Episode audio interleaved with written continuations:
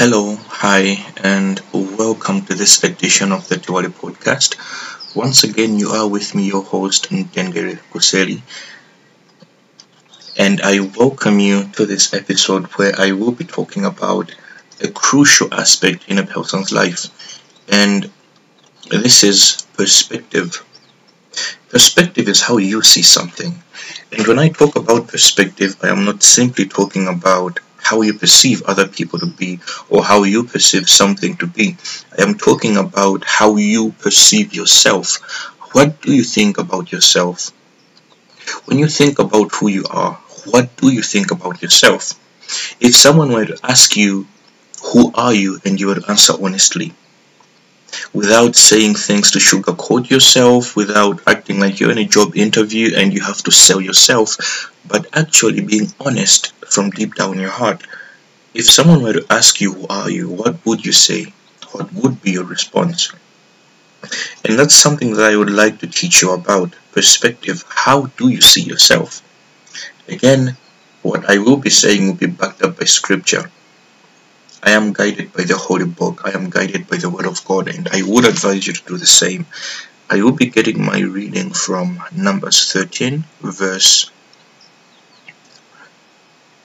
verse 17, 18. I will jump to 27 to 33. It's quite a long passage, but I hope you can bear with me. It's as much important to read all of it. Now let's get into it. When Moses sent them to explore Canaan, he said, Go up through the Negev and on into the hill country. See what the land is like and whether the people who live there are strong or weak, few or many. Verse 27 going down. They came back and gave Moses this account. We went into the land to which you sent us, and it does flow with milk and honey. Here is its fruit. But the people who live there are powerful, and the cities are fortified and very large. We even saw descendants of Anak there. The Amalekites live in the Negev, the Hittites, Jebusites, and Amorites live in the hill country, and the Canaanites live near the sea and along the Jordan. Then Caleb silenced the people before Moses and said, We should go up and take possession of the land, for we can certainly do it. But the men who had gone up with him said, We can't attack those people. They are stronger than we are. And they spread among the Israelites a bad report about the land they had explored. They said, The land we explored devours those living in it. All the people we saw are of great size. We saw the Nephilim. We seemed like grasshoppers in our own eyes and we looked the same to them. Thank you for listening. Now, perspective. Just try to think about who you are yourself. What do you think about yourself? Who do you believe yourself to be? Where do you see yourself going? Who do you believe you are? That is the most important thing you can have belief in yourself because the mind is a clean slate. When I say the mind is a clean slate, what I'm trying to say is nobody wakes up with motivation and nobody wakes up with self loathing and self disdain. There has to be an external force that influences your perspective of who you are. There's always an external force that is outside of you that influences your mind. Now, it's either the world gives you a perception of who you are based on how they see you, or you can look up to God, your Maker, to define who you are because the Bible says, For in him we live and in him we have our being or our identity. That means you can either find your identity in God, in Christ, or you can find your identity in the world. And when you when you find your identity in the world, when you let the world define who you are, they define you based on what they see. But man did not create another man. Man did not create anything. It is God who made us. And you cannot argue with a manufacturer about their own product. It's impossible. You cannot know better about a product than its its manufacturer. And in this context, when I say manufacturer, I mean God, because God is the one who created us. And there is no way that a man can have a better perspective of another man without God inspiring them. It is only God who made us, who knows us fully. He knows what He put in us. He knows who we are. And if we want to find the truth about who we are, the truth about what we can achieve, there's no other place to look for that truth except in Christ Jesus. Because if you look to the world, the world will define you based on how they see you. And if you look at yourself, if you see yourself, you are not at where you want to be. You are not at the place you've always wanted to be. And when the world will define you, they will define you based on what they are seeing, based on what they see when they look at you, based on what's outside. And what's outside is not always a reflection of what's inside. You can be carrying greatness inside of you, yet it hasn't manifested yet. So you have to search for the truth inside, and then you have to let it manifest outside. So the world's perspective of who you are is always, always wrong. The world's perspective of who you are, what the world will think of you, can be cruel sometimes. They will look at where you're coming from. They will look at what you have. And they will define you as inferior. They will define you. And they will tell you you cannot achieve what you want to achieve. They will tell you you cannot make it because they are seeing what you have and, and or what you don't have. But when you find your perspective in God, when you let God influence your mind, influence the perspective of who you are, he will tell you according to, to what He put inside of you. And believe me, He made you. He knows better than your parents. He knows better than your than you, the people you look up to. He knows better than anybody else. Only He can give you the true perspective of who you are. Now, let's get into the scripture that we have read. We are seeing Moses sending spies 12 spies. From each tribe of the nation of Israel, he took one, one spy. So they had 12 tribes and they had 12 spies. So he's sending 12 spies into the land of Canaan to go and explore it because it is the land that God promised the forefathers, starting from Abraham. And at this point, the whole motivation the whole motivational factor of an entire nation of thousands of people is resting in the hands of of 12 spies 12 people are carrying the perspective of a whole nation now Moses is trusting them to go into that land to explore how it is, to see what it's like, to see how fruitful it is, to see how fertile it is, to see the land in general. And now they're coming back with a negative report. There are 12, 12 spies, and out of the 12 spies, 11 spies are saying, We went into that country and it is really good for farming. It is really fruitful. The fruits are so juicy, they are so big. When you till the land, it multiplies tenfold, twentyfold, a hundredfold. It's a really good land. But, but, we found giants. We found the Nephilim the Nephilim were giants. That's that's where Goliath was coming from. They were giants, they could go up to seven or eight feet. They were very gigantic and very muscular. And these Hebrews were people who were short and they didn't have that great of a physique for battle. So they're saying we looked like grasshoppers in their sight. And you have to understand that none of these spies interviewed uh, um, interviewed any any person who was living in the land of Canaan. This was simply the perspective of themselves they had hammered down in their mind. They had not met anyone living in the land of Canaan to ask how do they see them. No. This was simply their own belief system manifesting, speaking out. And they're saying, they saw us as grasshoppers. We looked like grasshoppers. It was not the Nephilim.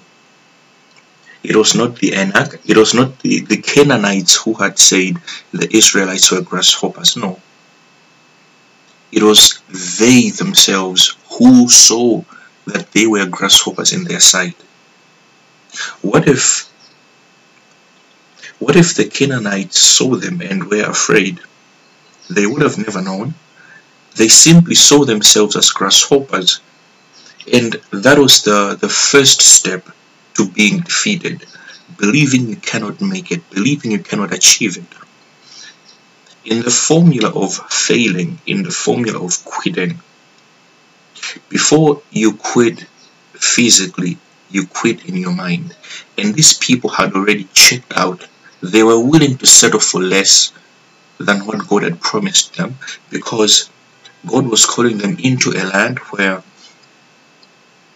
where it was already occupied by, by giants. But they saw so they saw themselves as as inferior. Nobody told them they were grasshoppers. They simply saw themselves as grasshoppers. They had the wrong perspective of who they were.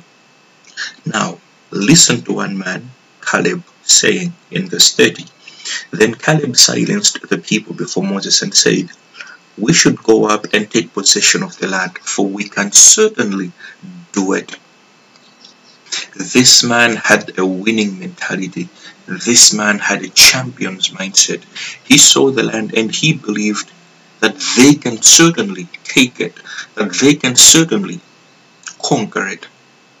You know, sometimes when when God tells you that you you have to do something, when God puts a dream inside of you, do not think there are not other players in the same field. For example, I am recording a podcast right now, and I believe it will bless a lot of people in a lot of countries because of the internet. I shouldn't believe, I shouldn't have this thinking that there are not other people doing successfully well in the same area. There are, but there is space for me. There is space for my gifting. There is room for me in this world where I will be successful. And if you're trying to set up a company, if you're trying to set up business, whatever you're trying to do, do not think you will be the first one to do it. There are other people doing the same thing, but what you have to understand is there is room for you in this world. There is space for you to achieve what you want to achieve. There's always room for a gifted person, and there will always be room for a gift. And this man, Caleb, is believing that they will certainly take possession of the land. The land is theirs. That is the first step to winning. That is the first step to conquering, to being victorious. Believing that you can do it. Believing that it is possible. And as much as perception originates from the mind, you have to be careful who you let speak to you. Who you allow to speak to you will influence you. And who influences you will influence your belief system of who you are. It doesn't matter if you're great, but you can kill your greatness, you can kill your seed by being around people who don't believe in you. The whole nation of Israel was wrongly influenced, thousands of people misled by 11 individuals who didn't have faith. Now imagine who you surround yourself with. Imagine who are your friends. Imagine who influences you. Imagine what you allow to go to, to, to enter into your mind. Whatever you allow into your mind changes your mentality, influences your mindset, and it manifests outwardly. And take it from me, believe in the Word of God. Discover what God says about you. Discover how God thinks of you. And believe me, God thinks of us. When He thinks about us, He smiles. He has good thoughts about us. That's what He says in Jeremiah 29 11. His thoughts concerning us are good. They are to prosper us. They are to elevate us, to magnify us. God has never had a thought, an ill thought towards a person. He thinks highly of you. He believes in you. He believes in the seed that He put in you. He doesn't believe in your strength. He doesn't believe in your power. He believes in His power that is living inside of you. That is why it will never be you conquering, being victorious. It will always be God living inside of you. And that's one of the reasons why God will always lead you into a battle that is seemingly tough. The reason why He will do it, let me say this again God will always lead you into a battle that is tough. He will never let you walk in the park. He will never let you live on easy mode because He gets the glory. If he lets you fight a battle that you can use your own strength for, you won't thank him when you win. You will simply believe that you could have done it all alone. But he leads you into a battle that he knows human and physical strength cannot conquer. He will always lead you into a battle where he will call the deepest realms of spirituality in you to come out and to manifest because he wants you to rely on him and he wants to get the glory. Man was never meant to take the glory. God is. He is worthy of the glory, not us. So God will always lead you into a battle that is tough, that is hard, that is seemingly impossible. Because he wants you to rely on him, he wants you to trust in him. That is why in the land of Canaan there were giants living there. But as much as it was God leading them, victory was a certain. Victory was guaranteed because success, victory is always guaranteed in the life of a believer. For it is not us, our own strength fighting, it is God working through us. And with God, all things are possible. And you have to change how you think about yourself. You have to develop a positive attitude, a positive identity of yourself. Create a positive a positive identity of yourself in your mind.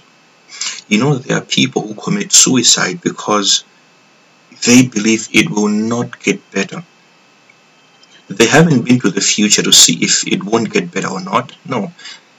Simply they believe that it will not get better. And because of that, they make permanent choices like taking your own life when you have so much that you can give to the world. And I believe that no matter where you're listening from, no matter who you are, no matter where you're coming from, there is something in you that you have to give to the world. There is a gift in you that the world has to witness, and you are a blessing you are a good person, regardless of what you think of yourself, regardless of what you have done. There's always room for forgiveness in Jesus, and there's always room for a gift. Cultivate your gift, believe in yourself. And before I close, I would like to take you through several scriptures that talk about how God thinks about a man. We will start with Isaiah 41 verse 14. It says, Fear not you worm Jacob, you men of Israel. I will help you, says the Lord, and your Redeemer, the Holy One of Israel. Again, Isaiah 41:10 says, So do not fear, for I am with you. Do not be dismayed, for I am your God. I will strengthen you and help you. I will uphold you with my righteous right hand. And lastly, Philippians 4:8 says, Finally, brothers and sisters, whatever is true, whatever is noble, whatever is right, whatever is pure, whatever is lovely, whatever is admirable, if anything is excellent or praiseworthy, think about such things. That's Philippians 4 verse 8. The Bible is encouraging us to, to set our minds on things that are positive. Do not give your mind over to negativity. Stay away from negative voices. Stay away from people who don't believe in you. Stay away from people who don't see your greatness. Stay away from people who despise you. Get connected to people who are going somewhere because one gift will always initiate another. If you are with a person who is moving towards their gifting, their purpose, they will always inspire you to do more. Thank you so much for listening. God bless you.